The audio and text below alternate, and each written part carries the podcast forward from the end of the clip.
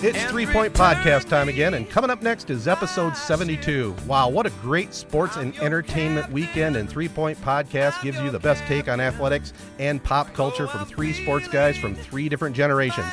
I'm the elder statesman Ted Fattel of Sportsnet Michigan and Z925 Radio here in our Mid Michigan Three Point Podcast studios. Our middleman and social media master is Matt Burns of the Worldwide Leader in Sports, ESPN, checking in from Charlotte, North Carolina. And our youngest viewpoints come from Jared Fattel of Grand Valley State University and Fox 17 in Grand Rapids. And make sure you give us a follow on Twitter, Facebook, and Instagram. You can find us at Three Point Pod. Joining us today are our great advertising partners, including Advanced Elevators, Sheridan Realty and Auction Company, Rivals Tap House and Grill, the Corunna Connection, and Card Service Michiana. Thanks also to our website partners, Sports Radio Detroit, and our friends at Midwest Sports Network. Well, we're going to dive deep into the NBA playoffs, the PGA, the Preakness, and entertainment news, including, I'm sure, a little bit of talk about Game of Thrones, and we'll have that coming right up after these messages from our three point podcast partners. Rivals Tap House and Grill is the area's go to spot for the best in food and drink. Meet up with your friends and catch your favorite sporting events on over 20 high def flat screen TVs and our 120 inch projection screen. Rivals can handle your large or small parties and is an awesome spot to put on your fundraising events. Weekly food and drink specials including gourmet burgers, wings, pizza, homemade soup, and salads. Rivals also stocks a large selection of craft and domestic brews. Rivals Tap House and Grill, the official gathering spot of Three Point Podcast, located on the corner of Shiawassee and M21 in Corunna.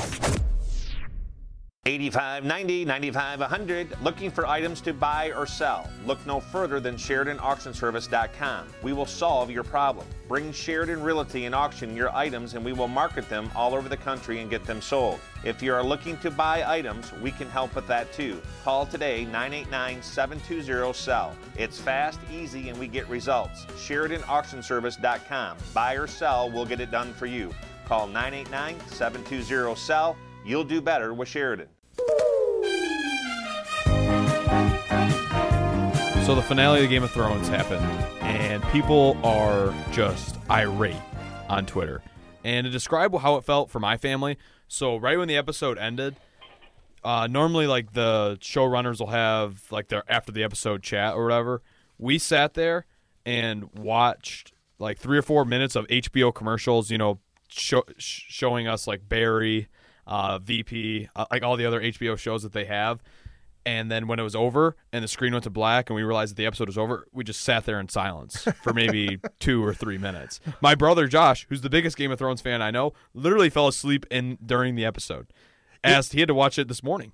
You know, and I, I'm not the biggest Game of Thrones fan in the world, but it was a little slow. I mean, I thought that they, they closed out most of, most of the storylines okay, but it was a little slow. Uh, were you a little bit surprised on who was named uh, the the new king, if you will? Well, there was spoilers got out a couple like a couple weeks before that, and all of a sudden Bran's odds just dropped like dramatically. He was like minus four hundred by the time the episode aired, and when you live in Twitter and you're on Twitter all the time and social media, Instagram, you're gonna run into a spoiler here and there. Right. So I knew that he was kind of you know the favorite going into the episode, but it still surprised me a little bit. It just and just the way they did it, like basically having like some sort of like electoral college or something. That's not the right word. Electoral college is like Well, they had they the- used to like elect the president, but some sort of like group gathering to, to decide that he's going to be the king. Yeah, they had the lords and the ladies, I guess, Yeah. if you if you will, kind of sit on a panel. Are you still with us, Matt? By the way. Uh, yeah, I'm here. so the whole thing, like, it's been great epic battles, is what this show is all about, right? And obviously the dragons. So there wasn't like this huge, crazy, epic battle that wrapped the whole show up. No, I thought that's the route it would have went. and the dragon even. So get this. This is this will just describe this episode to you in one scene. So the main two main characters, Jon Snow and Dany, uh, like the, the Mad Queen is what she ended up being known as at the end of the show. Jon Snow kills her, and then her dragon comes up and senses that she's dead. And instead of like trying to kill Jon Snow, who killed Dany, the dragon somehow understands, you know, corruption and power, how it can corrupt. Decides to like melt the Iron Throne, which is what everyone's trying to sit on. You know, at the end, that's what everyone was talking about. Who's going to end up on the Iron Throne? So somehow this dragon Yeah, was able to, uh, down. to comprehend that this is why his like rider, his like founder, his leader, I guess, like died. Well, I think the drag. This is so weird. I'm talking about a dragon. The dragon also is aware of Jon Snow and his his ranking, right? Because Jon Snow is the only other person that can ride dragons, right? I guess that was the thing. It's like he, Jon Snow is the rightful heir to the throne, you know, because he was a Right. bastard kid. But yeah, w- like it had no effect on the show whatsoever. it, it just there's a lot of stuff that they didn't wrap up good. And the showrunners, they're, they're going on to Star Wars. They're directing the next like trilogy of Star Wars movies. So a lot of people are angry, thinking that that's why they didn't want they didn't wrap it up. You know, take the proper amount of time that it took to really do this show like justice. And and there's like a petition going around. It's got like over four hundred thousand signatures of people wanting to redo. I think it's over a season. million. I Oh, think it's over a million. over a million. So it must have really jumped up since I checked a couple days ago after this last episode. People are just they're That's ludicrous. Number one, it's never going to happen. I understand the frustration, but a better solution would be they left they left the show a little open ended. There there are storylines they could continue on and uh, and maybe do a whole different spin on things. Don't you think? I mean, you got Arya, she's going out west and trying to explore out there. You got Jon Snow, who was sentenced to what do they call that big wall thing? just so they can what screw up the ending again. Well, no, have a whole just start over. First off, just I, start over. I kind of understand the you know it's kind of dumb to sign a petition, but when you put ten years of your life into watching a show and they just decide that because they have bigger and better things to move on to that they're they're they've it's served their purpose in their own life, these showrunners' life that they're going to move on to Star Wars and other things. They just completely, pretty much, just ruined this entire show for you. The show that brought you so much entertainment every Sunday night for since 2011. I, it's not like you. You- just started watching, you know, on net, uh, you basically binge watched it. It's, it's maybe a week of your time. You, you're not angry. You probably loved the episode last night. No, no. just- I was going to tell you, I didn't love it. I, like I said, it was uh, it was a bit slow. It it didn't break my heart because I hadn't I haven't you know put ten years of my life into it, so uh, I'm not that sold into it. But I thought they closed up most of the storylines that I had been following this year. I think the only thing on this season that I had the biggest problem with, the two best episodes were the two major battles. The one you, you couldn't hardly see, but it was still a major battle. The whole show pretty much was that battle, and then you know the Dragon Queen just totally destroying that city. That was intense too. But all the other episodes were not. You know, they were kind of meh. you as and, Matt you, and the thing that bothered me is that all the actors like um, Tyrion Lannister, Peter Dinklage is his name, like all of those guys, they were all like shitting on the show, like oh, they that it was bad, like in the middle of the season, like they've all done it, said that it's horrible. I didn't know. So that. it's like I- I kind of see their point because it was very bad, but it's also like this is kind of your show. Maybe Mm-hmm. you know, maybe if you were more positive about it, you can kind of control the narrative, and it wouldn't be hated as much as it is. wow. Didn't you just start watching the show season seven, Jared? Yes. So you haven't put ten years in. Well, I mean, three years. His brother. I'm has- not. I wasn't referencing. I was just saying that people have put ten years into it, and I see their point of view. The people that have signed the petition. I have not signed Yeah. a petition. Are you I know people who have. Are you that upset with this season that it, it was that bad? It wasn't. It wasn't entertainment. As I'm a- you like to say when I get critical on a movie or something. I'm a man of the people. I- when people are outraged, I, I You'll go join along them. with it. All right. I have a voice. do think they could do a spin-off, though. I obviously don't know much about the show, but like, yeah, I was going to ask you if that was true. I heard that the writers signed on with you know with Disney to do Star Wars, so people are saying that's why they rushed through the season. So you definitely, it sounds like you think there's something to that, but like, I don't know what the rights are with Game of Thrones, but if they could like give the rights away to a new writer, you know, a new group or whatever, and they could do a spin-off, maybe that would be a way to like get Well, the fans back into it. the- but I, I definitely don't think you know sign the petition. That's cool, but you can't like use the Men in Black like the flashy light thing and erase this season from people's memory and just redo it. You know? Yeah, and the thing I, that worries me and what really ticks me off is that they had one shot with this acting crew. The acting crew that's like I said been around for ten years. That's true. and they blew it. They really did. Yep. And and you know, man in the arena, I get all that. Like, let's see you wrap up the show any better. I honestly think that if you gave me their rough out- outline, I could have made a couple of changes here or there that would have made this show, this last season, like ten times better. So would you rank this? I mean, you're, you're still a young guy, Matt. You've been around longer than Jared, and I've been around the longest.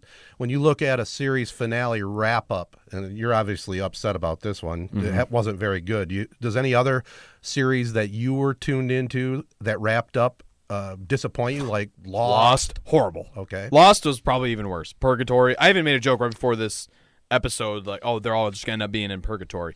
The thing that people keep throwing around, like the Seinfeld ending, was that like actually that bad? It was bad. It what re- was it that Yeah, was? I, I'm on the other side of that. I didn't Are think you? it was of that bad. I, I thought it kind of like went with the show, a show about nothing. They just end up sitting in a jail cell, and that's it. Yeah, I'd have to watch it again to refresh my memory, but I know I was pretty disappointed at the time. Yeah. Uh, we've talked about The Sopranos. That's got mixed reviews. I happen to like it. I think you liked it Yeah, too, I liked didn't you, it too. Jared. It was it was kind of a neat way to end it, where you it just went to your imagination what happened to Tony and the rest of the crew. Some of the better ones I thought were like Breaking Bad. I thought that ended really good. Yeah, that's always the one that's thrown out there. Yeah, uh, other good ones. Mary Tyler Moore show. I mean, I'm It's more reality, right? No, it's Oh. sitcom. It's more Oh, it was a sitcom. Okay. yeah, it was a sitcom, and, I, and I'm more of the sitcom guy of the bunch here, and we'll keep moving along here on Ted Entertainment tonight since we're we're rolling was- through this. I was gonna say, I was just gonna make a comment about Thrones real quick. If we're moving on from Thrones, Yes. So I was I was talking to some buddies who also don't watch it. We weren't like sitting there like giggling or like we weren't like laughing about we're the ones that don't watch Thrones. We were just talking about this finale and how everyone is talking has this reaction like Jared does.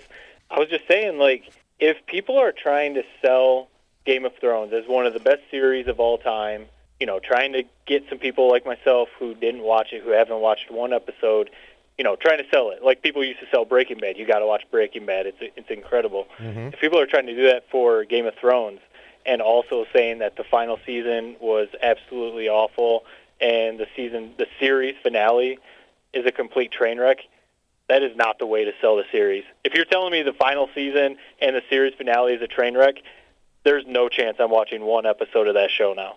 I don't know. It's it's more about the journey. say- It's more about the journey than it is this. It's- Incredible series finale, amazing. Oh man, it was so good. That would make me like, okay, you know, if it was that good, maybe I'll start to tune in. But if the show wraps up like trash, I'm not going to spend hundred hours of my life watching it or whatever. it's more about the journey than it is the uh, destination, Matt. Uh, although the last season wasn't that good, it wasn't like it wasn't good for Game of Thrones standards. Like I think that's what's getting lost here. It wasn't good for Game of Thrones standards. and and to bring up a term I used, I believe, a couple pods ago, it jumped the shark leading into this season, right? I mean, this season was the, they should have left after last season the way this season played out. Probably they could have they could have had those two battle scenes, maybe extended last season and called it a series instead of hurrying it through this this season. Yeah, that's the thing. I don't get why. It, and maybe it is a Star Wars. Maybe the actors wanted to go Could on be. to other things. I guess. Yeah. I mean, when you spend seventy days on a battle scene that no one ended up being able to see, I can see how that might be frustrating. And you want to just get on and be somebody else other than pretty- Jon it's- Snow. It's, but pretty surprising to me though that they would hurry through something that cost so much. I mean, still the production values were still incredible. You know, Mm-hmm. Uh, the- Yeah, you if you've spent that much time and money on it, you've got to wrap it up correctly, I guess, right? I mean, you got to justify the whole series with a great last season. It seems like. Do you guys think? Probably more Jared, just because Ted, you just started tuning in. right. Like now, knowing the final season, would you like if they would have in this like one year break or whatever, two year break they had, if you know the writers signed on with Disney, you know whatever, and they just all of a sudden were like, you know what, it's over. Like we can't do a final season. Do you think it would have been better off that way? No, I just because then you would just you would always wonder, you know, who would end up on. Th- you still feel kind of like accomplished. It's kind of weird how our brains are wired. Like you finish a show, you feel like you just like accomplished something Right. when Well, you get it over with. Yeah, And at least they gave you some finality. I mean, you Yeah, know, exactly. you know how it ended, whether you liked it or didn't like it. At least you know how it ended, right? exactly. And now yeah, you that's know, kind of like I, I know this is you. Jared's kind of ripped me a little bit for watching this show, but I, I really liked it. My wife and I, and we watched it a lot. Uh, the New Girl, and that's kind of how that series. It's a that's kind of how it was going to go. They had a season that now the second to last season ended, and all the actors they weren't for sure they were going to do one more final season, and it was kind of like like if it wouldn't have done the final season, I guess you, we would have known like some stuff that probably happened. But without that final season, you know, you got like you just said, like you feel like it was accomplished. Now you know all the storylines are wrapped up. You know whatever what their futures are going to be like. So yeah, like when it was like they weren't going to do that final season, there was that feeling of, man, what the hell? I, I don't, I got to know what what ends up happening. So For sure. You know, and it, I am a sitcom guy. I like sitcoms, and New Girl, I enjoyed that show. I haven't watched it all yet. I haven't got back to, into it. You know how Netflix gets you on other stuff. But uh, here's a here's a segue for us. Big Bang Theory. You know, I like that show. I've watched every episode. Their series finale was perfect. I mean, they they closed every answer that we were looking for. You know, it was it was one of the all-time greatest. What do you want to call it? Ensemble group uh, as far as a sitcom. I mean, you put it, you have to put it right there with Friends and Seinfeld, and the the way they closed it out was perfect. And and on top of that, you know, they have the the spin-off show Young Sheldon. they tied they tied that all together on the follow-up show Young Sheldon. So Oh, cool. kudos there to CBS and how they did that. So I'm going to ask if you're comfortable with it, Ted. I'm Yeah. going to be. I told you that I've I've watched most of that show. Mm-hmm. I don't know when I'll actually go back and watch this final season, Sure. the series finale. If you're comfortable with it, I'm, I'm curious. What are those storylines? How they tied it off? They finally hopped on the elevator.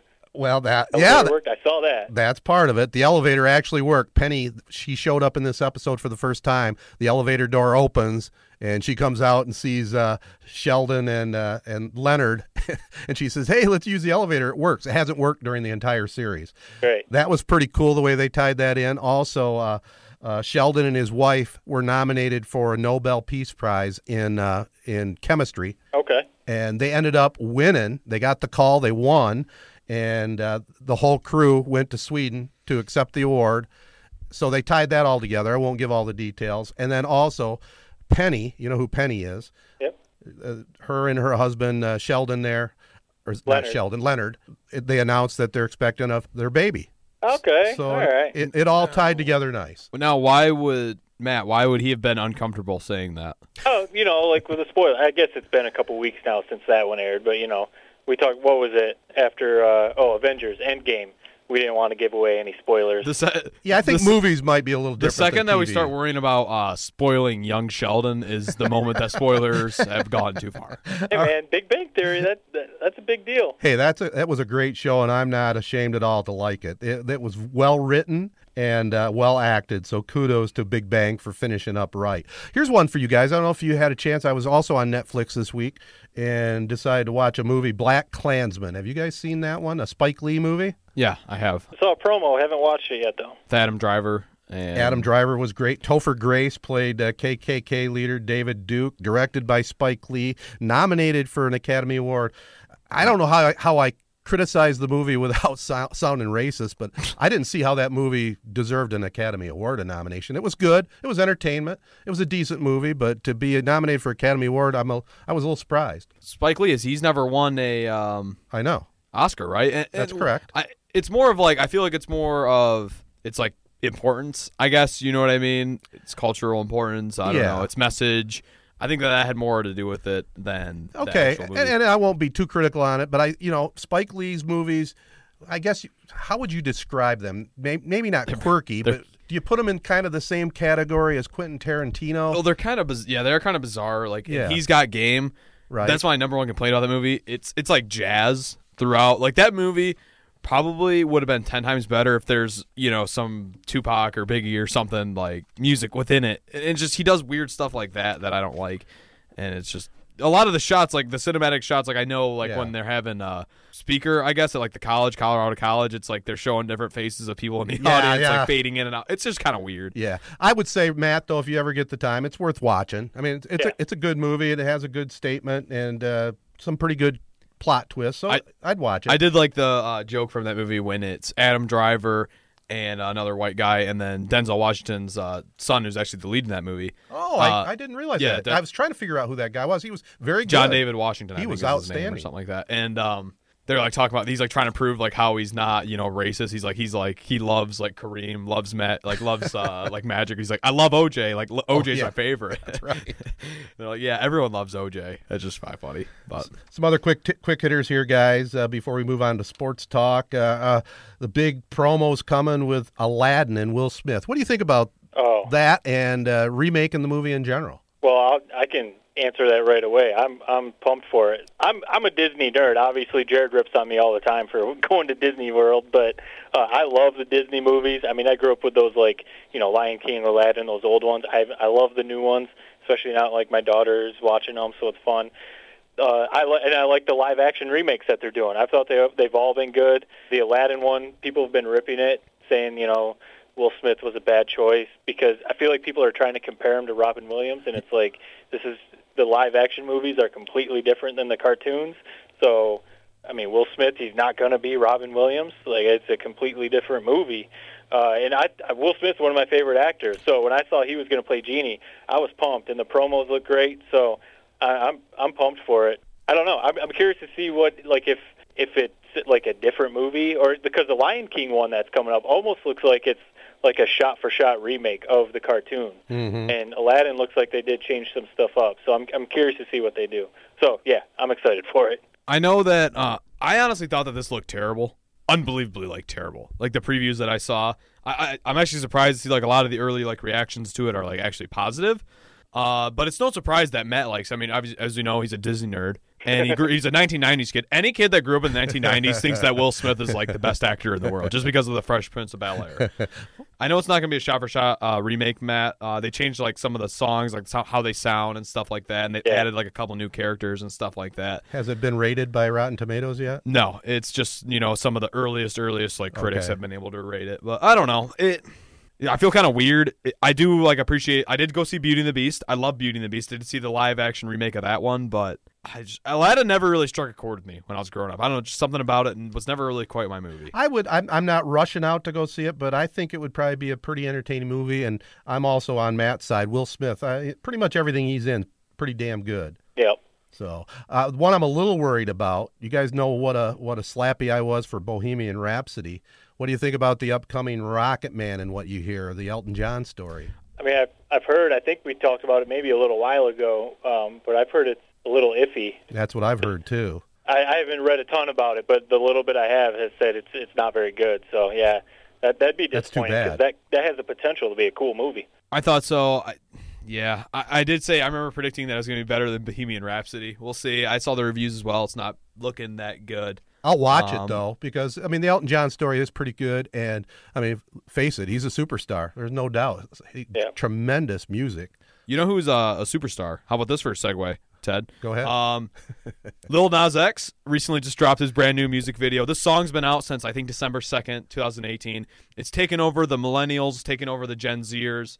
Everyone's listening to it. It's Old Town Road. It's a great song. It's what people like to call country rap, is what it is. It's actually taken off the billboards. This is kind of old news, but the music video just dropped, and I just thought we need to I, we need to get our thoughts on the table about this song. It's absolutely fire, in my opinion.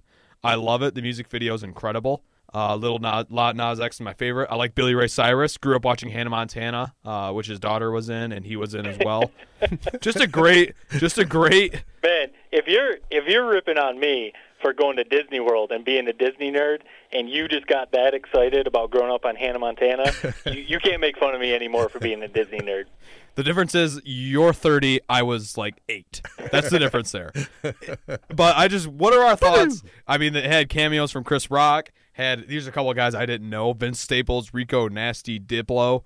Uh, we're all in the music video as well. What Diplo, Ted, wow. you said that you actually thought it was a good a song, good which actually surprised me. no, no, it's a good song. I think I saw him. I, saw, I think I saw it performed on one of the awards show I watched Mm-hmm. recently too. It's not bad. Not bad. Yeah, I was. I I thought it was good. I thought it was good before Billy Ray Cyrus got into it, but uh, him him getting in and you know to get it back in the country Billboard or the country charts or whatever they had to do. Um, I do. It made it better. One of the reasons he like hopped in is because like what song was it? "Achy Breaky Heart." Yep, that was his. And the, when that came out, they said that wasn't country enough, so it was like at the top of the charts, and then they took it off the country charts. So like that's why he hopped on with him to like get it back in the country charts because he had the similar experience. So I thought that was really cool.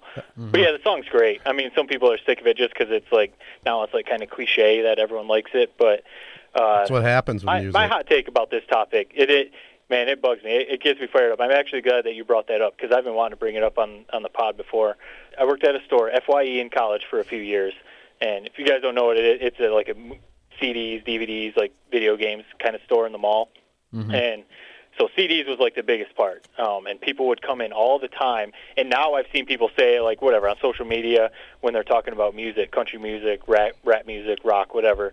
And at the time, Taylor Swift was one of the biggest. She was up and coming. People didn't know who she was, but then she was in the country section, and people would always come in and be like, "Why is this artist in the country section? She's not even country. country is this," and they'd get so bent out of shape. But then with other artists, why is this? Why is this person in rap? Why is this person in rock? They're not true country. They're not true true rock.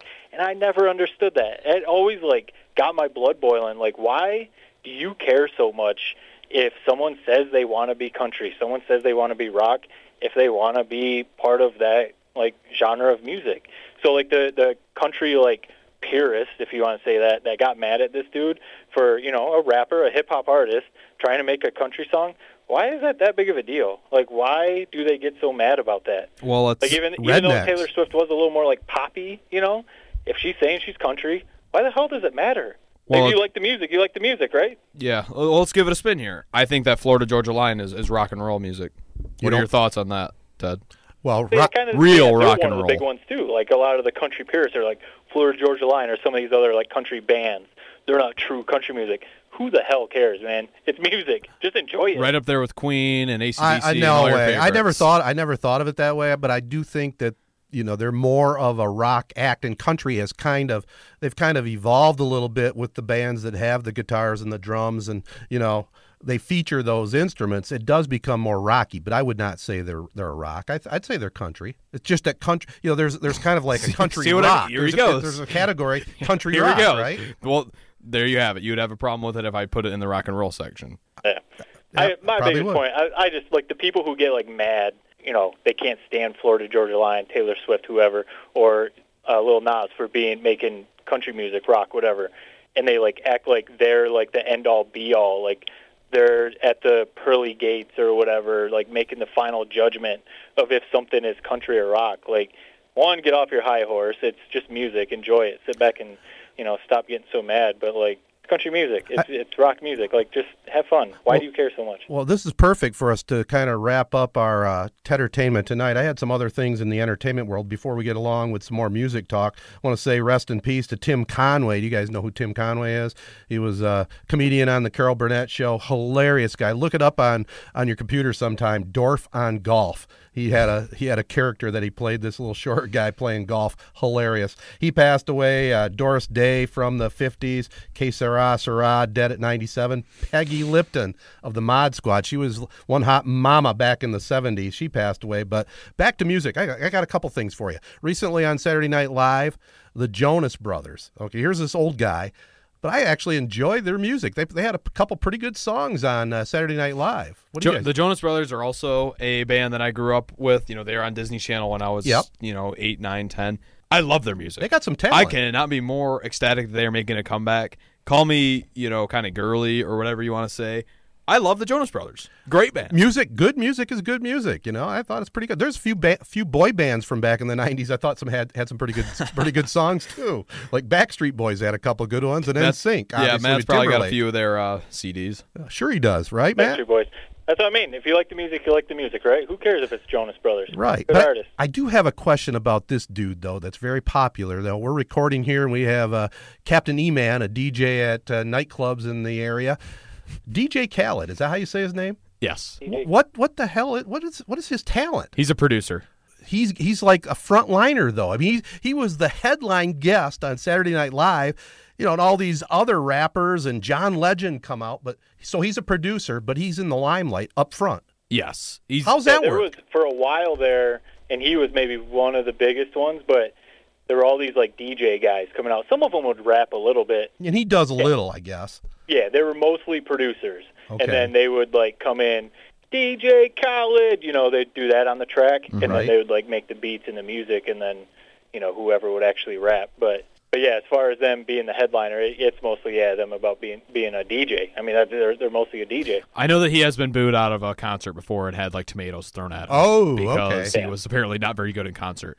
Yeah, I just trying to figure out how he worked that whole angle to be. I mean, he he's like a A-lister, right? Well, isn't it kind of that's kind of what Dr. Dre like? He doesn't write his own raps. He just people write it for him and he just Oh, raps over. It's yeah, kind of the but same Dr. thing, Dre is isn't one it? of the best rappers of all yeah, but I, was, time. so- I don't know enough about him, but obviously Yeah, he's early a big early '90s. He's he's one of the best rappers of all time. Now, yeah, now he's mostly a producer. But no, he was always He- he never. I don't think he, He ever didn't wrote write his own Yeah, at he all? didn't. He was the producer of you know NWA. right? But yeah, you, you, but he didn't write the had raps. A lot of solo albums. you don't think he did any of the lyrics himself? No, I know. Like in his most recent album, like Kendrick Lamar and like Eminem were writing like. okay, his most for recent, right? Well, I'm he's pretty been around a long time. He's been around a long time. I mean, he had the Chronic. He had two. uh, He he's one of the best rappers of all time. He is now also he's a producer. Yeah, he was part of NWA and then a big part with you know Eminem. But no, he has some of the biggest rap albums of all time of his own. Yeah. Well, my favorite of all time is Eminem, but that's about the extent of my rap uh, pleasure. Uh, Matt, Jared's looking up uh, some information, and I don't want to let this segment go without your review of the big Bob, Bob Seger and Grand Funk concert you had a chance to see. Oh man, I mean, obviously we talked about it the last time we went a few months ago, my wife and I, uh, to see Bob Seger, and we uh, we, I, I probably said it on the pod that like we were good with that one show. This is his final tour. We got to see him once, but he came through Charlotte, and we were like, man, come on, if he's coming through Charlotte, we can't turn this down. It's a venue that's like DTE or like Pine Knob, you know, like an out, outdoor amphitheater, you know. Right. Um, right. So perfect night. It was like 75, 80 degrees. The crowd, it was a good mix again of like people my age, but then you know people more your age, Ted, or like my parents' age. You know, just reliving their glory days, watching Seger again, see everyone singing the songs and just having a blast, and it was awesome. So I didn't, we didn't know Grand Funk Railroad uh, was opening, but when we were in line, you know, at the ticket line, we heard some people saying like, "Yeah, Grand Funk." I, I turned around and asked like, "Is Grand Funk opening?" And they said, "Yeah." And I was like, "Oh my god!" I like immediately text my parents because I mean, my parents. I, I know you know all about Grand Funk, Ted, but uh, Sure. I think they might. My parents might like Grand Funk more than Bob Seger. Probably not, but like Bob Seger and Grand Funk. That's like what I grew up listening to. You know, like through my parents. Well, So did your parents were they to, were they to fli- see them together? You know, in one show. I mean, it was honestly one of those like once in a lifetime moments. It was it was really cool. That's fantastic. Now, your parents were are they Flintstones? Yeah, they both went to uh, Flint Southwestern. Yeah, well, I mean that's where Grand Funk really is from, and I, that, this is just my statement on that. I remember Grand Funk Railroad; they were at the top of the list back in the '70s. I can't believe they're not in the Rock and Roll Hall of Fame. To be honest with you, they they should be in the Hall of Fame, and I bet I bet they played their classic hits, didn't they? They did, yeah. And I, my parents have always said the same thing. They can't believe they're not in the, the Hall of Fame. But yeah, they played their hits. They they only played for half hour, Right. But you know, they got their hits in, and it's only I think two of the original members anymore. I know like Right. Mark Farner, uh, the you know the original lead vocalist, he's not in it. Don Brewer, the drummer, is still in it. I'm trying to remember the guy who was actually singing. I'm, I'm blinking on his name right now. Um, oh, Max Carl. He, yeah, he was the guy singing. I don't think he's an original. I mean, obviously, No. I, he's probably been around with them for a while, but they still sounded great. And they, you know, the the hits were still fun. Everyone in the crowd knew it. And man, I don't know. It was just a blast. You know, those concerts where you're like outdoors Oh, that's awesome. just makes it that much cooler. I don't know what it is, but you know, sitting outside and you know having a couple drinks and everyone standing up singing and you know, and Seger. I mean, I can't say it enough. I, I know I said it last time, but his music is just so cool. Like I don't know what it is, but the words and like the stories behind his music, and he still sounds great. I mean, Yeah. he's 74. He has a great band, doesn't he? I mean, I, right? He probably doesn't sound like he did in the 70s, of course, but like Pretty close. I mean, I tell you what, man, I, I you wouldn't know the difference because he puts on a hell of a show, and man, it, it's so cool. Uh, so I, I'm I'm very glad I got to see him again. Yeah, it says um, Dr. Dre. Most of the songs on the Chronic were written by himself, but since then, most of his songs have been ghostwritten by Eminem, Drake, Lil Wayne, and many others. okay, so we're all right, right? Yeah, so yeah, that's what I mean. Like he, the Chronic is one of the biggest rap albums of all time. So Fair enough. just All a right, touche. I guess we're all right. I don't know. Yeah. That's good, right? Three point podcast. We all. There you go. gotta like that. We got anything else in entertainment news, guys, or do we do you want to move was- on? Yeah, real. I was going to throw out the last show. I don't know. This might be like a generational thing. I know for sure. Obviously, Jared knows about you know Barstool, uh, Dave Portnoy, and his like pizza reviews.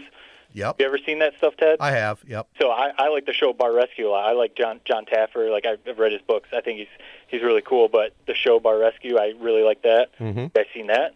Bar Rescue is I've seen it. an awesome show. It's, on incredible. every So Sunday did you guys marathon. See that uh, Portnoy, he he did a with, he teamed up with Bar Rescue, and they went to a pizza joint, and they had you know the the Frankie and Portnoy go into the pizza restaurant and do the whole try out all the pizza. They ordered like 20 pizzas, ordered the whole menu basically, and then Taffer went in and did the whole Bar Rescue thing.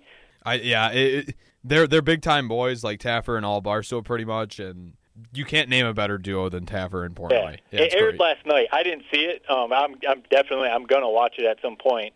You know, whatever on demand or whatever. But I didn't know if you guys knew, watched those shows, knew about it or whatever. But uh, I, I've seen a couple of clips, and it looks it looks awesome. I'll look for that particular show. I, I have seen Barstool, or what's it called? Uh, Bar Rescue. Bar Rescue. I've seen a, a few episodes of it, but I'll look for that particular one for sure. Yeah, It's, yeah, um, it just aired last night, so I don't know. It might take a few days Sundays, to be on demand, but yep. I mean, Bar Rescue. It, yeah, I love. I like John Taffer a lot. It's one of those shows. It's it's the sh- same show every single time, Mm-hmm. but like just the different characters and everything. It's I don't know. It's great. It's entertaining. Any show that has like something that's crappy and then they remodel it and make it sweet is a great show. right. I'll give you that for sure. I mean, I've seen enough of those on HGTV with my wife. Exactly. Yeah, yeah. All right. Uh, I don't think there's anything else we got to get on the table there in entertainment news. I think we covered it all. I just got one question for Jared. You've been poking me to watch Black Mirror. Yeah. And I've been putting it off because other, of other things. Tell me in a short story why I need to watch it. What's it all about? Um, you are of an older generation. Uh-huh. What's your main complaint about people that are my age? Well, there's so many of them. I can't start with one. Probably that we are on technology too much. Okay. This show is basically all about. It's like uh, what what's the show that you like the 1940s black and white scary show Twilight Zone. It's like the Right, Twilight, Twilight Zone, Zone. Yep. but everything is kind of how technology is kind of ruining our lives. This is pretty much what it is. So are there? Is it like a twist at the end of each episode? That type of thing. I mean, I mean, how it's would just, you just, all of them. It's, they're are their own movies. their you know, own little separate shows then. Yeah. So the, okay, okay, and it's kind of like Twilight Zone oriented. It's just, I just wanted to get a feel for it before I check Mm-hmm. it out. Is it something that Atlanta would like too? I think so. I mean, it's Okay. right up your guys' you know murder mysteries alleys that you guys watch. So. That's right. All right. Well, I'll check it out then. I just wanted to get a little bit more info on that. All right. That's our edition of Tedtertainment tonight. We're going to move on into some sports. But before we do, I want to tell you about Card Service Michiana. They offer the best credit card setup and equipment for both new and existing merchants, guaranteed to save you money. No contract, no monthly minimums, or early termination fees. Call 574 238 1397 or give us a, a tweet at three point pod for details. Also, the CoronaConnection.com. They know it's great to be gold. The spring sports season is wrapping up at Corunna High, so keep up with the Cavs at CoronaConnection.com. All right, guys. Well, the NBA playoffs are, uh, I don't know actually what you guys think, but the conference finals so far have been a little bit of a, a dud. The Warriors are just taking it to the Trailblazers. But aside from the actual like play on the court, I'm curious what you guys think. Did you guys probably saw Damian Lillard came out and said that he's been playing with a separated rib, and you know, legitimate injury. I've busted up my ribs a couple different times, two or three times had cracked ribs and other rib injuries. So that's a legitimate injury. I mean, it's it's hard to breathe, it's hard to move, you know, everything. So I'm not knocking the injury. I'm sure, you know, he is in pain and it's a struggle, but he's also playing terribly. Uh, so I I don't know what you guys think about stuff like this, but it kind of bugs me when athletes come out with these injuries weeks after they actually happen, or a week, or a few games actually after it actually happens. Like I'm, when I saw he came out with that, I was like, why are you coming out with this now? Like if you're going to tell us that you're hurt, tell us when it happened, and you know, so we know. Okay, Lillard is hurt. Let's see how the series goes. And now, it, like it's almost like he came out with this because he's playing like trash. So he's just making an excuse and saying, "Yeah, we're down 3-0. I haven't been playing well. It's because I have a separated rib." It's like, then why are you playing through it? If you're not, if you're good enough to play, if you're playing through it, then you shouldn't be complaining about an injury. At this point, everyone's banged up. Everyone has sore ankles, sore knees, you know, whatever. So by coming out and saying you got a separated rib, I'm almost like, get over it, man. You're just playing terrible. It like to the point where it's like, I wonder if he was playing well. Say maybe it was even still 3-0 Warriors or 2-1 Warriors, but Lillard was like going off, averaging 35, 38, and he was doing everything he could. Do you think he would tell people that he was playing with a separated rib if he was like playing great? Because I, it just really bugs me when athletes, you know, like after a loss, then all of a sudden, like when LeBron comes out with a wrist wrist brace Yeah, on, and it's like, that was where yeah, well, it's playing going. through a wrist injury. It's like, man, what's the point? You played and you played terribly. Eh, eh, you know, I don't know. What What do you guys think about that? I, I wonder if he kept it under wraps because as soon as you know the opposing team, you got Draymond Green who loves to punch people in the balls.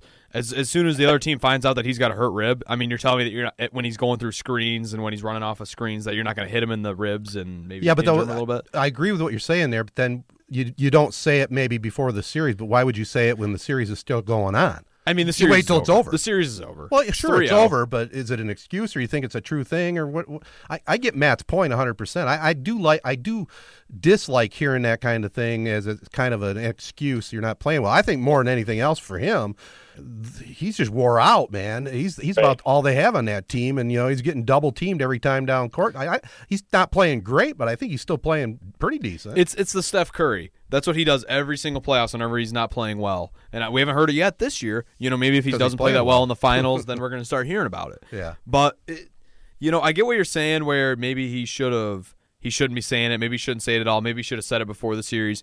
I don't know. It, I think it just. I think this is probably exactly what happened. He planned on not saying anything because of why I said. Yeah. Uh, you know, worried about them pushing him in the ribs or whatever. And then he just was sick of getting questioned. Why are you playing so bad? Why are you playing so bad? You're down 3-0. The series is over, and he just you can't hold it in any longer. At that Yeah, point. well, that's too bad because he's a professional, and you know you you should be able to hold it in at that point. I'd feel better if, uh, let's say, the series ends. You know, and I agree with what you're saying. He's getting asked questions, but you just got to bite your tongue and just answer. You know that. Well, I just got to play better. You know the canned answers. When the series is over, you lose four zip. It's not up to you to make the excuse. Maybe the coach can say, "Hey, you know what? He was playing with a bad rib. I got his back." Instead of him coming out himself, kind of making an excuse, it does. It's not a good take to me. It's all about controlling the narrative, Yep. and it that's is. exactly what he's doing. And so Well, I, I would do the same way thing. he's controlling it, though, don't you think? Why is it looking bad? Is it It it may it puts the it puts the thought in people's mind, just like Matt said. He's making an excuse for playing shitty. Yeah. when people look back on this? Are they gonna? They're gonna say it's the same with like LeBron in the finals. Like he was hurt. That's the way I look back on it. Maybe I'm a LeBron fan. Maybe I'm biased. It's funny, you never heard much about that after that. You, you just heard Guess that what? one in ten day years, of, in one ten day years, of news. in ten years, when you look back on it, it's gonna be that he had a broken hand the entire finals. When ten So years, when you look about back on Damian Lillard, it's gonna be he broken that ribs. The Cavs did win over the Warriors when Curry had a bum ankle the whole time. So does that not really count because Curry was hurt that whole series? Well, when it's every single year and every year you play bad in the playoffs, that doesn't count. And that's what Steph Curry does. Steph Curry's always hurt. When it's LeBron or Damian Lillard who are known for being durable, then it, it makes me it makes my eyes pop up a little bit more. So I, I, I know I know we kicked this around before, Jared. I'm not. Sh- you, why are you such a Curry hater? He's he's one of the greatest players, one of the greatest shooters ever. I mean, you just don't like his antics. Is that what it is? dancing after every three makes, you know, shooting a three, staring at the opposing bench uh, before it goes in. But your whipping boy- mouth guards at fans, Your man uh, LeBron never did any of that styling type of stuff. not nearly as much, and he is a much better player than Steph Curry ever was or and will be. Whoa, will be. much better, huh? Yeah, much better. Oh, wow. That's take. not that hot. Ta- it's not that hot of a take. Steph Curry's not even the best player on his team. It's arguable, don't you think? Steph Curry's a, a, a first team Hall of Famer. So, we're- so funny, the funny thing about that, and I could find the records real quick, but I, I just saw earlier today when the Warriors play with Curry, without Durant, they're like 39 and one or something like that. When the Warriors play with Durant and not Curry, they're like 28 and 14 or something. Mm-hmm. So, yeah, obviously Durant is most people do see him as maybe the best player in the NBA, second best player in the NBA, but like clearly Steph Curry is way more important to the Warriors than Kevin Durant. Yeah, Ke- Kevin Durant. they're walking through the Western Conference Finals without Durant. I mean, Kevin Durant, he's a luxury. He's not a nece- necessity. But I mean, when you have leaders like Draymond Green and Andre Iguodala, who were just like you people, you forget about them. And Draymond Green's kind of had a resurgence, you know, with the whole mic'd up where he was talking to um, Jordan Bell after he missed a dunk, and you know, kind of church like talking him up, saying, "Hey, we all miss shots," which which I loved. I do wonder sometimes if when people are mic'd up, if they kind of church it up a little bit. they do. I don't think he does. I think he's genuine, but I think people do a lot. They do, and I. But it's not just because of that. Because uh, Draymond Green is playing absolutely lights out basketball right now, and how important is he to that team? I mean, I think you just brought it up. Him and him and Iggy. I mean, they're just they're key cogs in that team. And I know we're going to be checking in with Jack Strapton. I had talked to him earlier today, and he has a take on the NBA. And you know, one of the best things we're seeing right now is and we talked about it last week is is the way that Golden State plays as a team and Draymond Green is a huge part of that. It's amazing to me to see how his game has evolved from in high school. I mean basically he was a post-up player in high school. Mm-hmm. Yeah. Even, Saginaw. even at Michigan State a little bit, but his ball handling and the way he gets up and down the court and the way he plays defense and and just watch Golden State play defense. I don't know if I've ever seen an NBA team the immediate switches that they make, time and time down the court. I mean, it's just like a machine, and you got to give Oh, some of that credit to Kerr. Yeah, it's incredible, and I, I think we talked about it before. And like they always have, even if it is like Looney, maybe like this team, Bogut would probably be the guy, maybe not. But like most of the time, all five guys on the floor can cover every position. I mean, obviously, you might not want Curry like if they were playing like the Sixers with Embiid, you wouldn't want Curry guarding Embiid. But like you know, for the most part, they can switch everything because yeah, all five guys on their team can cover every position at least for one possession. Yeah. and yeah, it's it's incredible to watch. And yeah, Draymond. I mean, you know, people hate him. uh, Whether it's the Michigan State thing or just because he's mouthy, whiny, you know, flops, whatever. Jared says he punches guys in the nuts all the time. you know, whatever it is. But man, I, I think every team in the NBA would love to have a Draymond Green on their team. Uh, Did you guys see like why he's starting to play and he's not complaining about the refs anymore? Why he's starting to play better? L- Listen I to the story it. from I, ESPN. I saw that. I loved it. About Sa- he says, uh, yeah, he. So he's talking about his son. He said, yeah, he plays on his little hoop, and then he'll stomp around. It's like it's like the intensity, but slow down, young fella. Or he said, I like the intensity, but slow down, young fella. Green told reporters on Sunday. I understand how impressionable the kids are at the ages they're at. I just really want to be a good example for them and show them the right thing. My son was playing, he was shooting and flopping. I was like, you've got to stop watching the NBA. Hmm. This story, I think what actually happened is that his son, you know, when kids like kick their dads in the balls, and he probably said something like, "Oh, well, that's what you do, dad," and I think that's what actually happened. Could be. Yeah, he, he said something like his mom has, and his mom and his fiance have also like had talks with him about um, representing himself better on the court and stuff like that. So whether there's something to it, whether it's just a temporary thing or whatever, but he's definitely playing different and playing really well. So you know, maybe he did finally uh, take a look at himself in the mirror and say, "Hey, I got to change myself up a little bit." But Seth Curry, you know, Steph's brother, did say that I don't know if he was just trying to take a shot or whatever, but he said that the Warriors are more difficult to defend without Durant than they are without Curry. Basically saying like when Durant's not on the floor, they're more difficult to defend because you got Curry running around, you got Clay running around, all that. But when Durant's on the floor, a lot of times, you know, as incredible as he is, you know, he gets the ball and just it's iso ball. Yep. So it, it's interesting to think about. Yeah, I, I would say they're definitely more fun to watch without Durant. But I mean, you can't. I get what Seth Curry's saying, but it's like, I mean, it's Kevin Durant. Yeah. I mean, you're, you're not. They're not easier to defend without Kevin Durant. It's just, it just But it, it a make different style of basketball. I mean, it's kind of like what we see with James Harden in Houston. You know, I'm not throwing that in your face to throw the name out there, but Durant and and and No, go go ahead and throw it in face. but they play similar basketball. It's it's one on one. You know, back yourself in, step back for the jumper. It's it's not moving the ball around like they do without him in the lineup, and it's just a different game. You know. yeah, so I mean, obviously we've we've all kind of said that series is over, but Yep. the Raptors finally got one in Toronto to make it still two one Milwaukee. I mean, when I watch those games, I haven't watched them from start to finish. I always I've just been checking in and out, but Kawhi looks gassed. I mean, as well Oh, as yeah. he played last night, but like.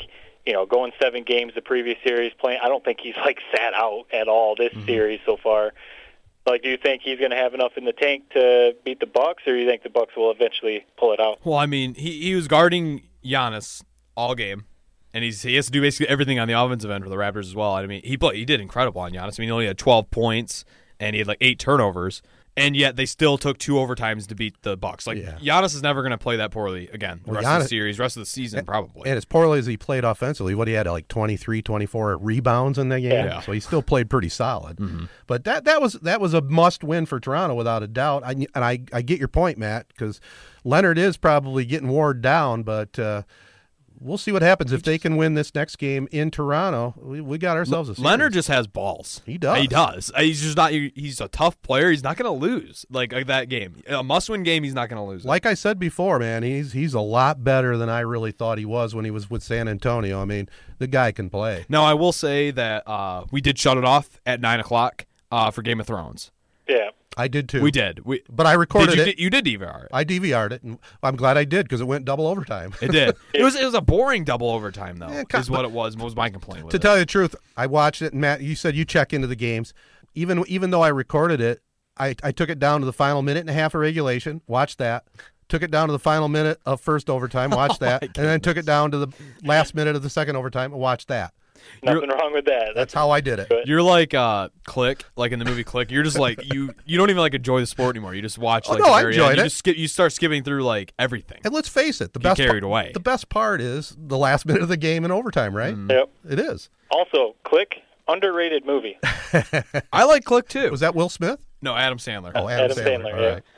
Did you see that Gucci Mane and Drake were in attendance, the two rappers? Oh, Drake. Drake's the new Spike Lee, isn't he? Yeah, he is for Trying the Toronto be. Raptors. Yeah. And then Gucci Mane, for some reason, I don't Gucci know who Mane's that a- is. Atla- he was a Bucks fan, but I'm pretty sure he's from Atlanta. So Yeah. How do you guys like the nicknames?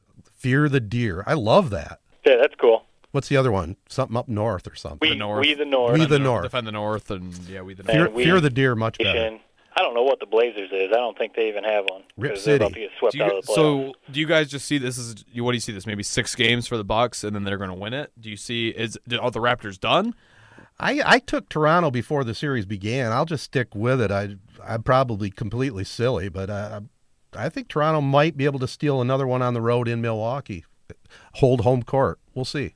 Yeah, I just I I mean as gonna good be as Kawhi tough. is, I It's do feel like tough. man, he has to do everything. Like you said, Jared, not only on the offensive end, but he's got to guard guard Giannis the whole time too. So I just feel like that's going to catch up with him eventually, but Isn't there anybody else that can guard Giannis and save him for more on the offensive I mean, side? Siakam I guess could, but it's I mean it's, it's Giannis. yeah, maybe I maybe mean, they would try Ibaka. he's pretty tough. Kawhi Leonard is just he's a robot. He can do it. He's good. Yeah. Pull double duty. You guys obviously saw that the Lakers hired Frank Vogel Yeah. and um, you know, a bit of an underwhelming hire by Rob Pelinka. But the thing that we've got to talk about with the name Rob Pelinka is Ted. You tweeted out today some old Gus Macker photos, and we've talked about Gus Macker on this. So I've got there's kind of a two part question to this. All right. We'll go the one to Jared first, and then we'll go to you, Ted. All right. So we talked about Gus Macker before in this pod.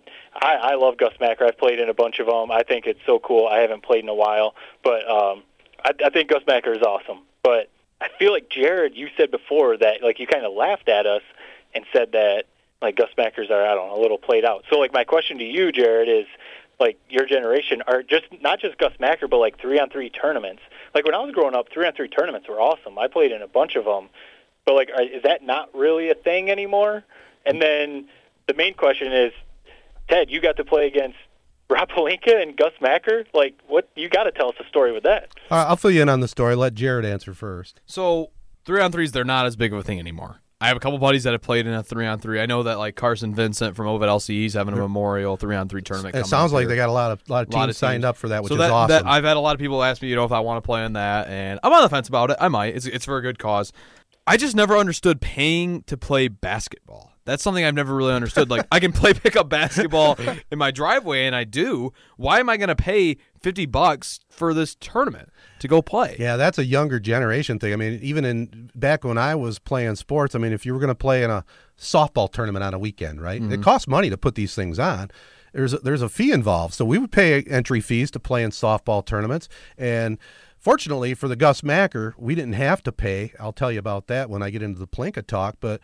It's just like anything else. There's a cost involved to administer the tournament, so that's why you have to pay. It's not a big fee, though, is it? I thought It was it like only 10 bucks a 50 bu- piece or 50 something? bucks or something like that.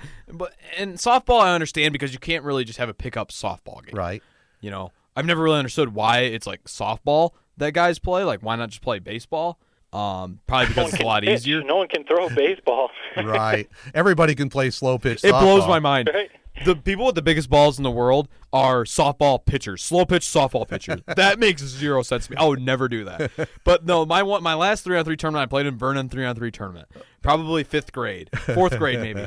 And I remember the opposing team had a girl, but the girl was probably like she was like Yao Ming compared to us. Uh-huh. was tall. and it, we were at the age where it's like basically you're shooting layups. So we ended up losing. And I remember for like probably a year, that's all I would hear from my brothers is that I lost to a girl like in a basketball game. But it still like wasn't fair. She was just so much taller than us that it was, Right. you know.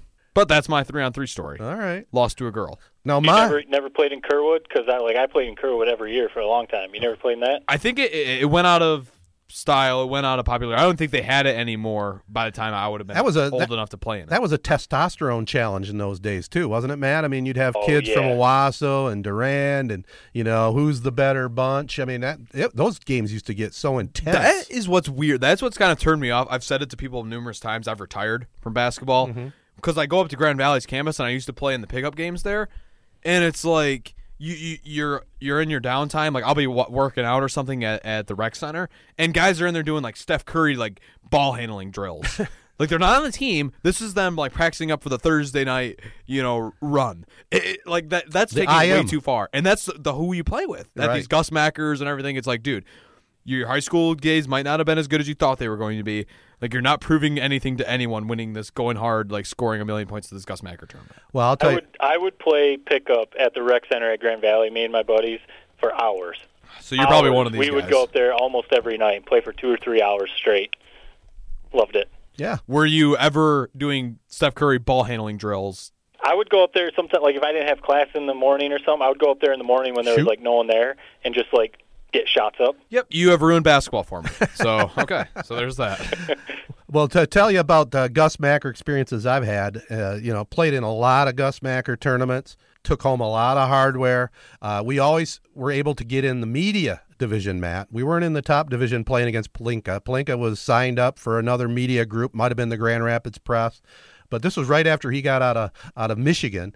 And they had a stud team. He had some other players on his team that were pretty good. We we had a good Macker team. I mean, from the photos I posted, we had uh, uh, Mike Valasek was on the team. Jared's father was uh, on the team. Chris McMillan, my good buddy who just recently passed, he was on the team. Phil Anise was on our squad a couple times. So we, we, we put together a pretty good squad, especially in the media division. So we, we were pretty successful. But playing against Pelinka, it was pretty neat. If, if anybody out there wants to see it on Twitter, it's at Z at Z925 Sports Guy, or you, you posted it on our site too, didn't you, Matt? Yeah, yep. what was amazing about playing at Belding because that was the headquarters and that was the like the granddaddy Gus Macker tournament. We had quite a crowd surrounding our court to watch that game and it got quite vocal and intense. I think they ended up beating us. We finished second that year to his team, but we gave him a hell of a battle. Well, I got to ask, yeah, from the picture you can tell. I mean, the crowd is like right on the court, basically. Oh, yeah. So that that's what also makes those three on three tournaments cool. Is I mean, you got people basically, like I said, basically right on the court cheering or whatever, heckling you. But I mean, you play against a guy. I mean, Rob Pelinka, he got overshadowed a little bit because of the Fab Five came in, He was a good player. but he's he was a legit player. Like, so I mean, could you even cover him? I mean, how how was it playing against him? Well, fortunately, I didn't match up against him. I was covering somebody else for the most part, but uh, you know, he was only what six. He was probably six two, I think, six two or six three. So, you know, we had a different guy match up against him, but. Uh, uh, as far as our teams together, we were pretty well equally matched. I mean, he was a stud. We, like I said, Mike Valasek, tremendous basketball player back in the day. He could hold his own with pretty much anybody, you know, in, in our age group at that time. What I remember about Gus Macker, you know, a lot of people out there don't realize it. It's a three. It was the premier three on three tournament, really nationwide, and it started. Okay, a guy named Scott McNeal. He's about my age. Started in Durand, Michigan. He graduated from Durand about the same time I graduated from Corunna. Started in his driveway, and it grew. You know, it was just a, a, a bunch of friends started it, and it expanded from there, and it, that became his business. I mean, I, he probably became a millionaire from running Gus Macker tournaments. What What is the name Gus Macker? Any any idea what That that, was his nickname. His name's oh. Scott McNeal, and they just somehow the nickname came up. You know that he was Gus Macker. That's it's that simple. It is a cool event. I mean, you watch like White Man Can't Jump, like the three on three tournament. Very in similar. there. Yeah. I don't know. I, It was it's fun just, in the it's never. It's just for some reason it just went out of style. I'm not Yeah. sure why that is. So sometimes they run their course, and really in the heyday when the pictures I posted, even though they were black and white, I think it was because John was working in the uh, in the media at that time, and they were taking black and white pictures for the f- newspaper. But uh, that really was the heyday in the uh, you know late '80s, in the throughout the '90s. Gus Macker was really popular. Mm-hmm. Yeah. Yeah, the one that I played in a lot. I played in a few different ones, but we, we probably talked about this before. But I played in the one up in Ludington that has gotten really big, and it's awesome because they put the courts. There's two roads, but so the main courts are right on the road that's along the beach, along Lake Michigan. That's awesome. So you're playing ball, and then the second one is like the road kind of parallel to that, so you're like just off the beach. But that main road with the courts, and you're playing. I mean, there's like kind of sometimes sand blowing on the court because you're right on the beach, basically Lake Michigan, right there. So, I mean, it's just it's the coolest view, and you got. You know, when you're younger, you know, we used to go there all the time when we were in college, and yeah, like girls walking all over in their bathing suits and like hanging out because they're in college, you know, out partying for the weekend too, and you know, you're getting to play some ball, and I'll be honest, most of the time we were playing hungover. So, uh, you know, but it, it's like, man, it, it was the coolest time. And it's a shame that it's kind of with, with the younger crowd kind of It is. off yeah. a little bit because it's a fun time. especially those up north uh, up north locations you're right we played a lot of tournaments up in gaylord same kind of thing but i could just imagine it ludington if you know playing in the mid midsummer sweaty as hell you get done playing just go dive in the lake to cool off Yep, go dive in the lake and then hang out till your next game. Yeah. And yeah, man, it was it was a fun time. ah the good old days Yeah. all right anything else we want to talk about boys in basketball in general Okay, so as you guys as you guys know, I was complaining last week about how Michigan wants kind of the best of both worlds with a clean program and a winning program. And I just saw this message from a Detroit Detroit Free Press article, and I just thought it was unbelievably dumb. So it says, for many U, U of M alumni and for much of the school's basketball community, including many former players, the best part of John Beilein's tenure was that it afforded restful nights. Huh? It, I don't know about you guys. this year, I didn't have very many. I can remember three, Three for specific sure. nights that I did not sleep well Yeah, at all. That I had Nightmares. nightmares. so I don't know what this this Detroit Free Press article was talking about, but my take on the coaching search: Juwan Howard, I do not want whatsoever. Anyone but Juwan Howard. No Juwan Howard. He might be able to recruit. I can see Jalen Rose's pitch, and everyone keeps talking about this Jalen Rose pitch that he had on uh, first take and get up. It's his boy. I mean, what do you For expect? Eh, He's gonna he's gonna support him and give him an all all time sales pitch. so are you that adamant against him I without giving him a chance no, I do not want All Juwan right. Howard. Not not at all. i understand Rumors he's are- got a nephew that's a five star recruit like I said, he's gonna be able to recruit. I don't I don't doubt that, yeah but I just I don't see how it's gonna pan out with him being a successful coach. I and my thing with Juwan Howard, I'm kind of in the same boat. Like we don't literally do not know how good of a coach he'll be because he's only been an assistant in the NBA, so we have no idea how he'll be as a head coach. But people always say that oh he's going to be able to recruit. You know he's going to be able to recruit. He's going to be like, and I wonder why are you so sure about that? Because people are like, well he played on the Fab Five. I don't. Do kids eight, 16 year olds even know what the Fab Five is anymore? Like that's 30 years ago.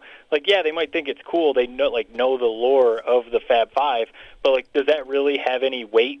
You know, if if they've got John Calipari or you know Mike Krzyzewski, whoever saying come play for me, and then you got Juwan Howard saying I played for the Fab Five.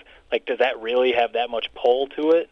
You know, so like I I don't know if he's really that great of a recruiter. Maybe for his nephew, but I do think if he got hired, and it, it's not like I don't think he would go like dirty and start paying. I'm not saying that. I think the program may change in that he might land those like more one and done type of guys.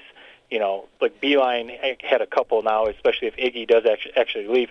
But well, actually Iggy would would be his only one for Beilein at Michigan. But I feel like Juwan, if he was a good recruiter, like people are saying, would maybe land some of those five star one and duns. mhm I think that he will be a good recruiter out the gates, but if you're not winning games, those recruits aren't going to keep coming. Mm-hmm. Right? Yeah, and that too. and just because you get recruits doesn't mean that you're going to be successful. I mean, we saw that a lot, like at Indiana with Tom Crean. You know, they had some good teams there, but he had kind of a dry spell, even with good recruits. And to change it to maybe a more happier version of this, Billy Donovan rumors are f- swirling. oh they are They are swirling. that now all of a sudden he has an interest because that I he, thought he supposedly didn't. was in a German restaurant in Ann Arbor, uh, but it was completely false. So that had my hopes up for a couple days there. People kept telling me that when I was at school and all these other places at work. Uh, I looked it up earlier today. It's completely false. He was not there. So- uh, so but that doesn't mean speak it into ex- existence. Is what I'm going to say about that. Billy Donovan is almost a shoe in for this job. He was may or may not have been spotted in Ann Arbor. You're talking it into existence. Talking That's into existence. He's right. coming. All right. Well, we'll see. He's your top choice, obviously. Oh, 100%. Hundred percent. Well, he has won two national championships. NBA I think he's the best coach of the last 20 years in college basketball. How could you argue it? Two national championships. His last year coaching, he went to the Final Four again. And Florida, and that's at Florida. Well, let's see if you can talk it into it because I, I haven't heard any of the big time names we kicked around. We're recording this on Monday night. I'm hearing a lot of the assistants. I heard Providence's head coach is coming in for an oh, interview. No. yeah, Ed Cooley. Yeah. What are you oh, he- are you hearing anything else, Matt, with your sources? I mean, not not anything different than probably what you guys are. Ed Cooley. I heard- Yeah, You still Joel want- I heard Howard Shaka kinda Smart. front- and Shaka Smart. A Yeah, lot of people are talking. He's I- a, funny thing is- candidate. I don't. Would that be bad? I'm okay with it. It would have been, I would have been through the roof excited five years ago. Right. But he hasn't done anything at Texas. That's another guy that's getting recruits and not doing anything Right. with it. Yeah, so I don't he- know. To me, I, don't- I definitely don't think he would be like better than Beilein. I think he would like yeah, just be solid. The one thing that would bug me, I did see you Yaklich was interviewing for the same position, basically whatever defensive coordinator for Shaka Smart at Texas. Man, if we somehow like hire this Ed Cooley dude and Yaklich goes to Texas, I think that that has the potential to be like a complete train wreck. Well, that yeah, that was the link. I'm pretty sure Yaklich is from a Texas high school, and that's I think they're boys, Shaka Smart and Yaklich. So yeah, I bet you, I bet you, lock, Ya- if we do not bring Shaka Smart in, Yaklich is gone. I, I, I bet you can pretty much. That's 100. percent Are you Now, still? like that, that maybe would be one thing. Hey, Like I, I, I've been saying I'm not a fan. I, I wouldn't be a fan of Shaka Smart, but actually, you know, like at least he has experience. He was good at VCU. Um, it's not like Texas is like a powerhouse college basketball program. So like, I think they've been Rick Barnes got them to one Final Four. So it's not like it's not like they're like Duke, you know. So I mean, the fact that he hasn't had success there, maybe it's not that big of a deal. So at least Smart would bring in some experience, and if that keeps Yaklich around too, It might not be all bad. Maybe it might not be that that bad. Yeah. People forget that he used to do the charge drill with his team. That was like his big thing, like through that Final Four run. Seems like every game they would show a clip of him practice before where they would he would take a charge and the team would just go crazy for it. So that's cool. So we could have those videos for Michigan. Yeah. He's still a That is younger one- guy That is too. one of my favorite games of the Trey Burke run with Michigan when they played VCU, and that's when VCU was like kind of the up and coming Shaka Smart, the havoc defense, and Trey Burke and those guys just like Yeah. torched. You you, you can't. You're not gonna be able to press Trey Burke. I loved it when people were picking against uh, Michigan in that game. You're not gonna be able to press the Havoc defense isn't gonna work against Trey Burke. Yep. Yeah, he was fun to watch without a doubt. All right, well, we'll see. We'll see who Michigan gets. Hopefully, it's a solid coach and they can keep the program going. I am a little worried about it because Beilein had him so set well. You know, even though this year, like I've always said, very good, not great, but still 30 wins. Maybe when we look back at the whole Beilein thing and look at these last two years, we're going, man, sure could use that year back. Yeah. Yeah. For sure. All right, before we move on to the next topic, boys, as we are rolling along, I want to tell our fans out there any sporting event, stop into Rivals Tap House and Grill. That's the official sports bar of Three Point Podcast. Uh, they have 21 high def flat screen TVs, a huge 10 foot screen, and awesome food and drink. That's Rivals Tap House Grill in Corunna. Also, check out SheridanAuctionService.com for info on upcoming auctions. Sheridan Realty and Auction Company has been in the professional auction business for over 30 years and has literally sold hundreds of millions of dollars worth of real estate and equipment. And also, Advanced Elevator Company, they feature top of the line field technicians for installation, troubleshooting service, and repair of elevators. An area business leader and longtime supporter of the Corunna Public Schools, Advanced Elevator salutes the Cavalier track teams who recently won the team regionals. Hannah Hollister won three events, and Ben Jacobs came to work that day. Wow, I can't believe it, but it must be nice to be young and in shape. He won the 800, the 1600, and 3200 meter races in the regional. That's that's pretty impressive, don't you think, guys? It is, but I just I love the sprinting events. I think it's just more impressive when it's a sprinter that does something like that. By the way, we're talking about Corunna Sports. I got to mention this. My good buddy Chris McMillan, who uh, was a long time, my longtime friend for sure, but also a longtime Corunna Cavalier broadcaster with me, passed away uh, this last week of ALS. He gave a good battle, but uh, it just took over. You know, ALS is one of those diseases that it's just a kiss of death, and you know, there's nothing they can do. There's no cure for it and just a tough way to see him go. But I wanted to lighten up the mood a little bit, Jared, because I know one of the memories I have of, of dealing with Chris. He uh, he sometimes was uh, a little impatient, sometimes had a little temper. But I remember going over to his house on a Saturday night, and he says, "Damn it, last night." Our doorbell kept ringing, and I'd run out the door, and apparently somebody was doing the ding dong dash. And I, he says, he ran out the door and says, I know it's you Fattel boys. yeah, I think I've. He said. uh he said, "I know it's you Fattel boys. Like you guys, uh, like this is my brothers." And he said, "Like I know it's you Fattel boys. You guys sure are fast, but like you sure doesn't like translate to the football field or something like a lot." Because I was back when they were winning like two or three games a year.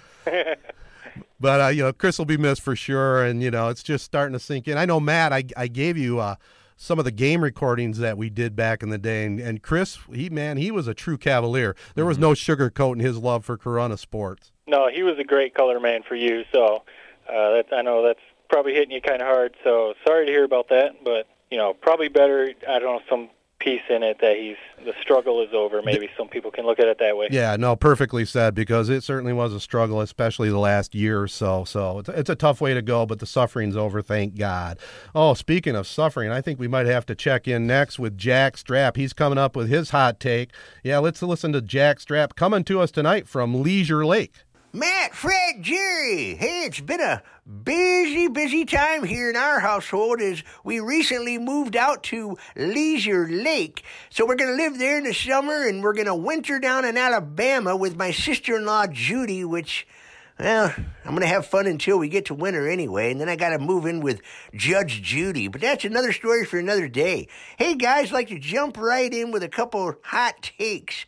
I've mentioned several times that I love women's basketball. Love it. Therefore, I'm completely fine watching a basketball game filled with boring, precise ball movements. Not boring to me. Backdoor cuts, pretty passes, pretty women, and no dunks. No question, the NBA has the greatest array of basketball talent in the world, and yes, I love to watch ferocious dunks as much as the next guy. For the record, my favorite type of dunk is a powerful slam that was uh, delivered with a beautiful assist. Where am I going with all this? I don't know. What do I know? Well, I'll tell you what I know. The Golden State Warriors are great with Kevin Durant, but they play great as a team without him. Uh, young whippersnappers like you, Jerry, probably enjoy seeing Kevin Durant, LeBron James, or your lover James Harden in isolation as they display their incredible repertoire of shot making abilities, perhaps finishing the play with a thunderous dunk. Plain and simple, guys, I'm old school. I'm also very old. But basketball is a team game when all five players are involved, not just one. Every player remains sharp. There is no standing around waiting for the superstar like Durant to beat his man one on one. With Durant injured, we're watching the old Warriors with the Splash Brothers ripping the heart out of the defense and displaying excellent ball movement. I, for one, love it. I also love the energy that Draymond Green is providing, not to mention his uncanny ability to find his teammates with a perfect pass as he draws help defenders to himself. It's an absolute thing of beauty. We're watching the team version of a Picasso painting, like that one with the dogs playing cards. I'd be remiss not to mention that pride is also playing a role here, guys, in their recent success. Come on, with the Draymond Green drama we had earlier this season, uh, you know, they have extra motivation to prove to KD that they were champions before he came and they could be champions this year if he stays on the injured list. But we all know he's going to go to the New York Knickerbockers this off season. And by the way, for all you NBA conspiracy advocates out there, the recent Pelicans lucky draft lottery earning the right to take Zion Williamson proves that the fix is not in. Otherwise, Chicago, New York, or a big market like LA would have received the coveted number one pick. Finally, what is happening to our beloved Big Ten Conference? What happened to the days of identifying Big Ten powerhouses by simply stating the legendary football coaches' names? Joe Paterno, Duffy Daugherty, Michigan State, Woody Hayes, Ohio State.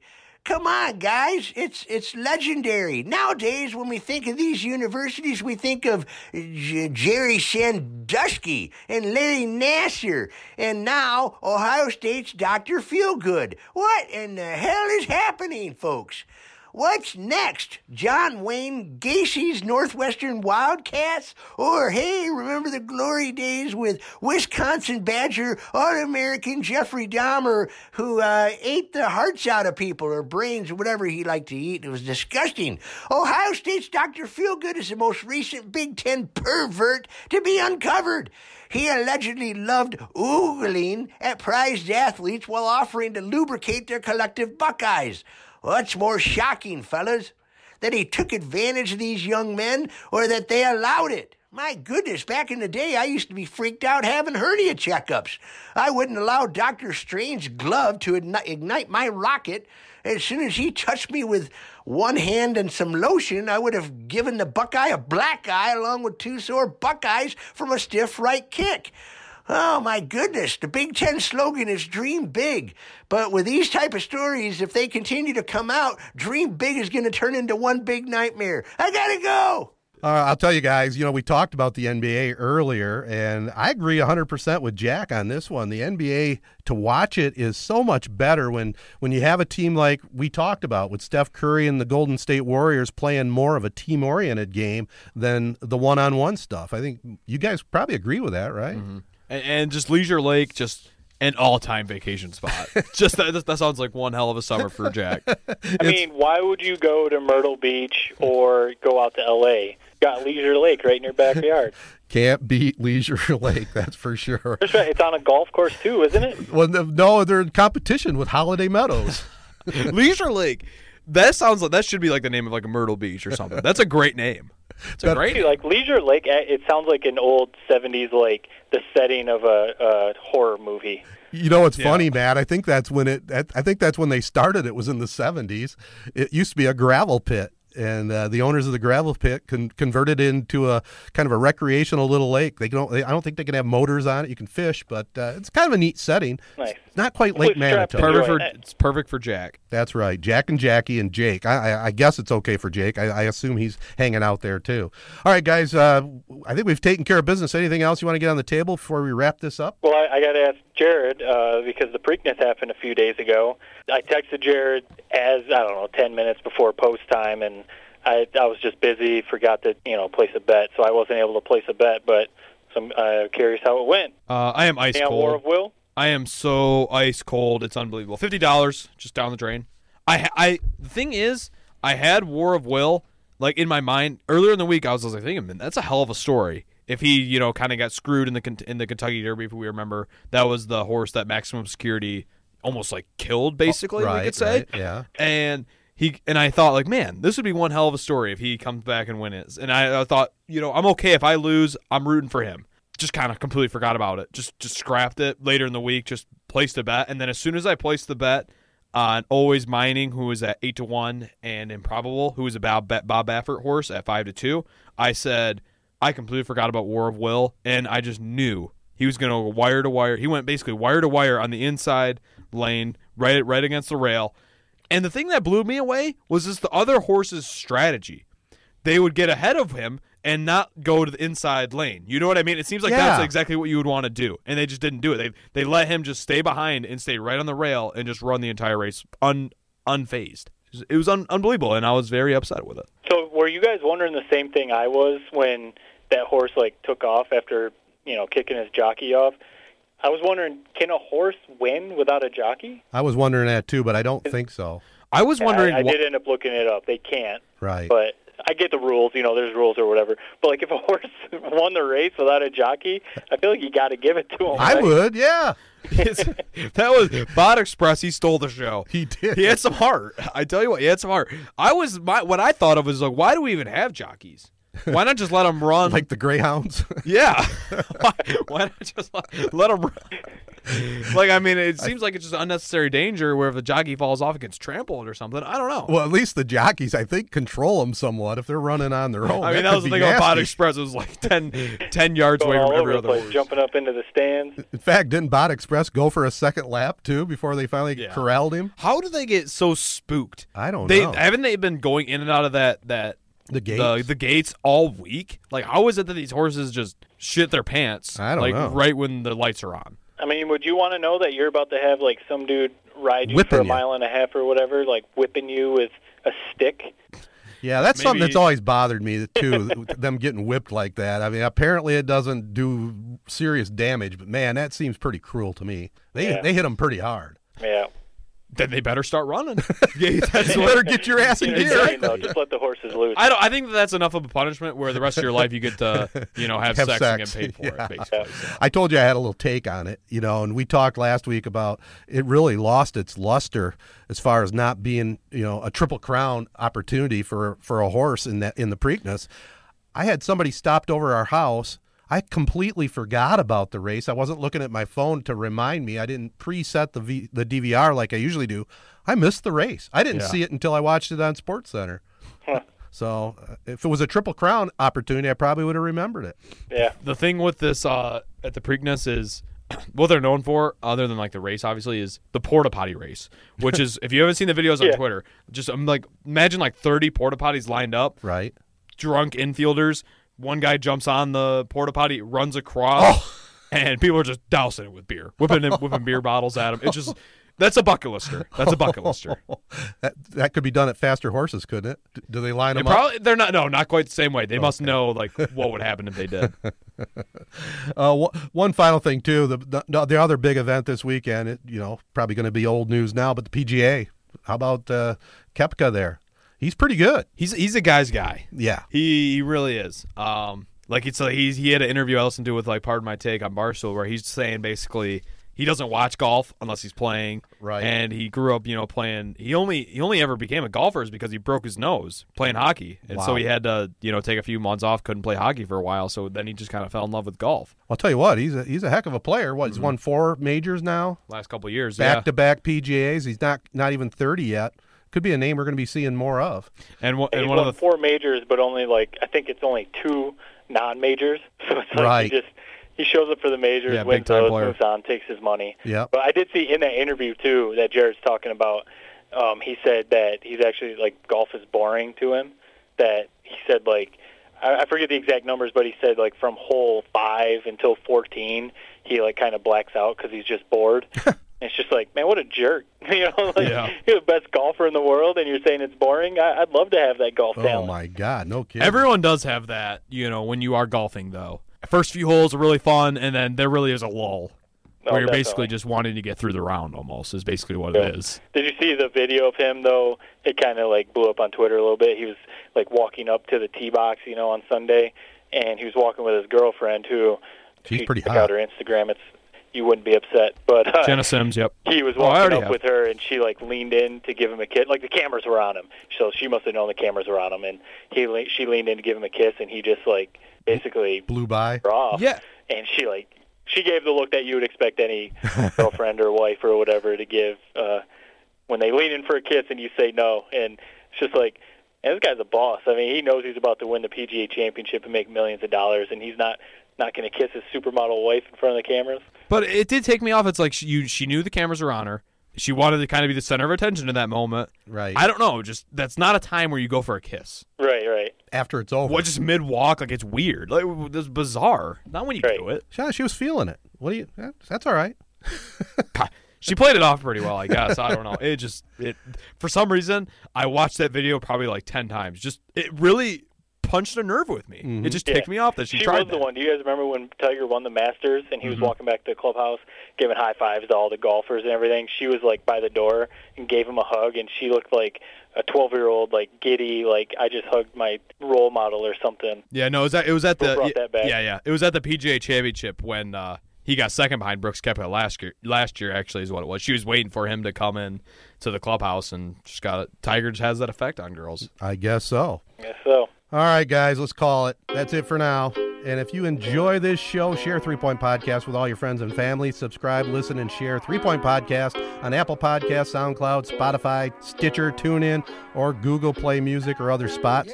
Give us a follow on Twitter, Instagram, and Facebook at Three Point Pod. And support our Three Point Podcast partners Advanced Elevator, Sheridan Realty and Auction Company, Rivals Tap House and Grill, The Corunna Connection, and Card Service Michiana. Also, be sure to check out our friends at Sports Radio Detroit and Midwest Sports Network for their great programming, including Three Point Podcast. This has been a Three Point Podcast production in conjunction with Sportsnet Michigan and Z925 The Castle. Thanks again for listening to and supporting Three Point Podcast. Nobody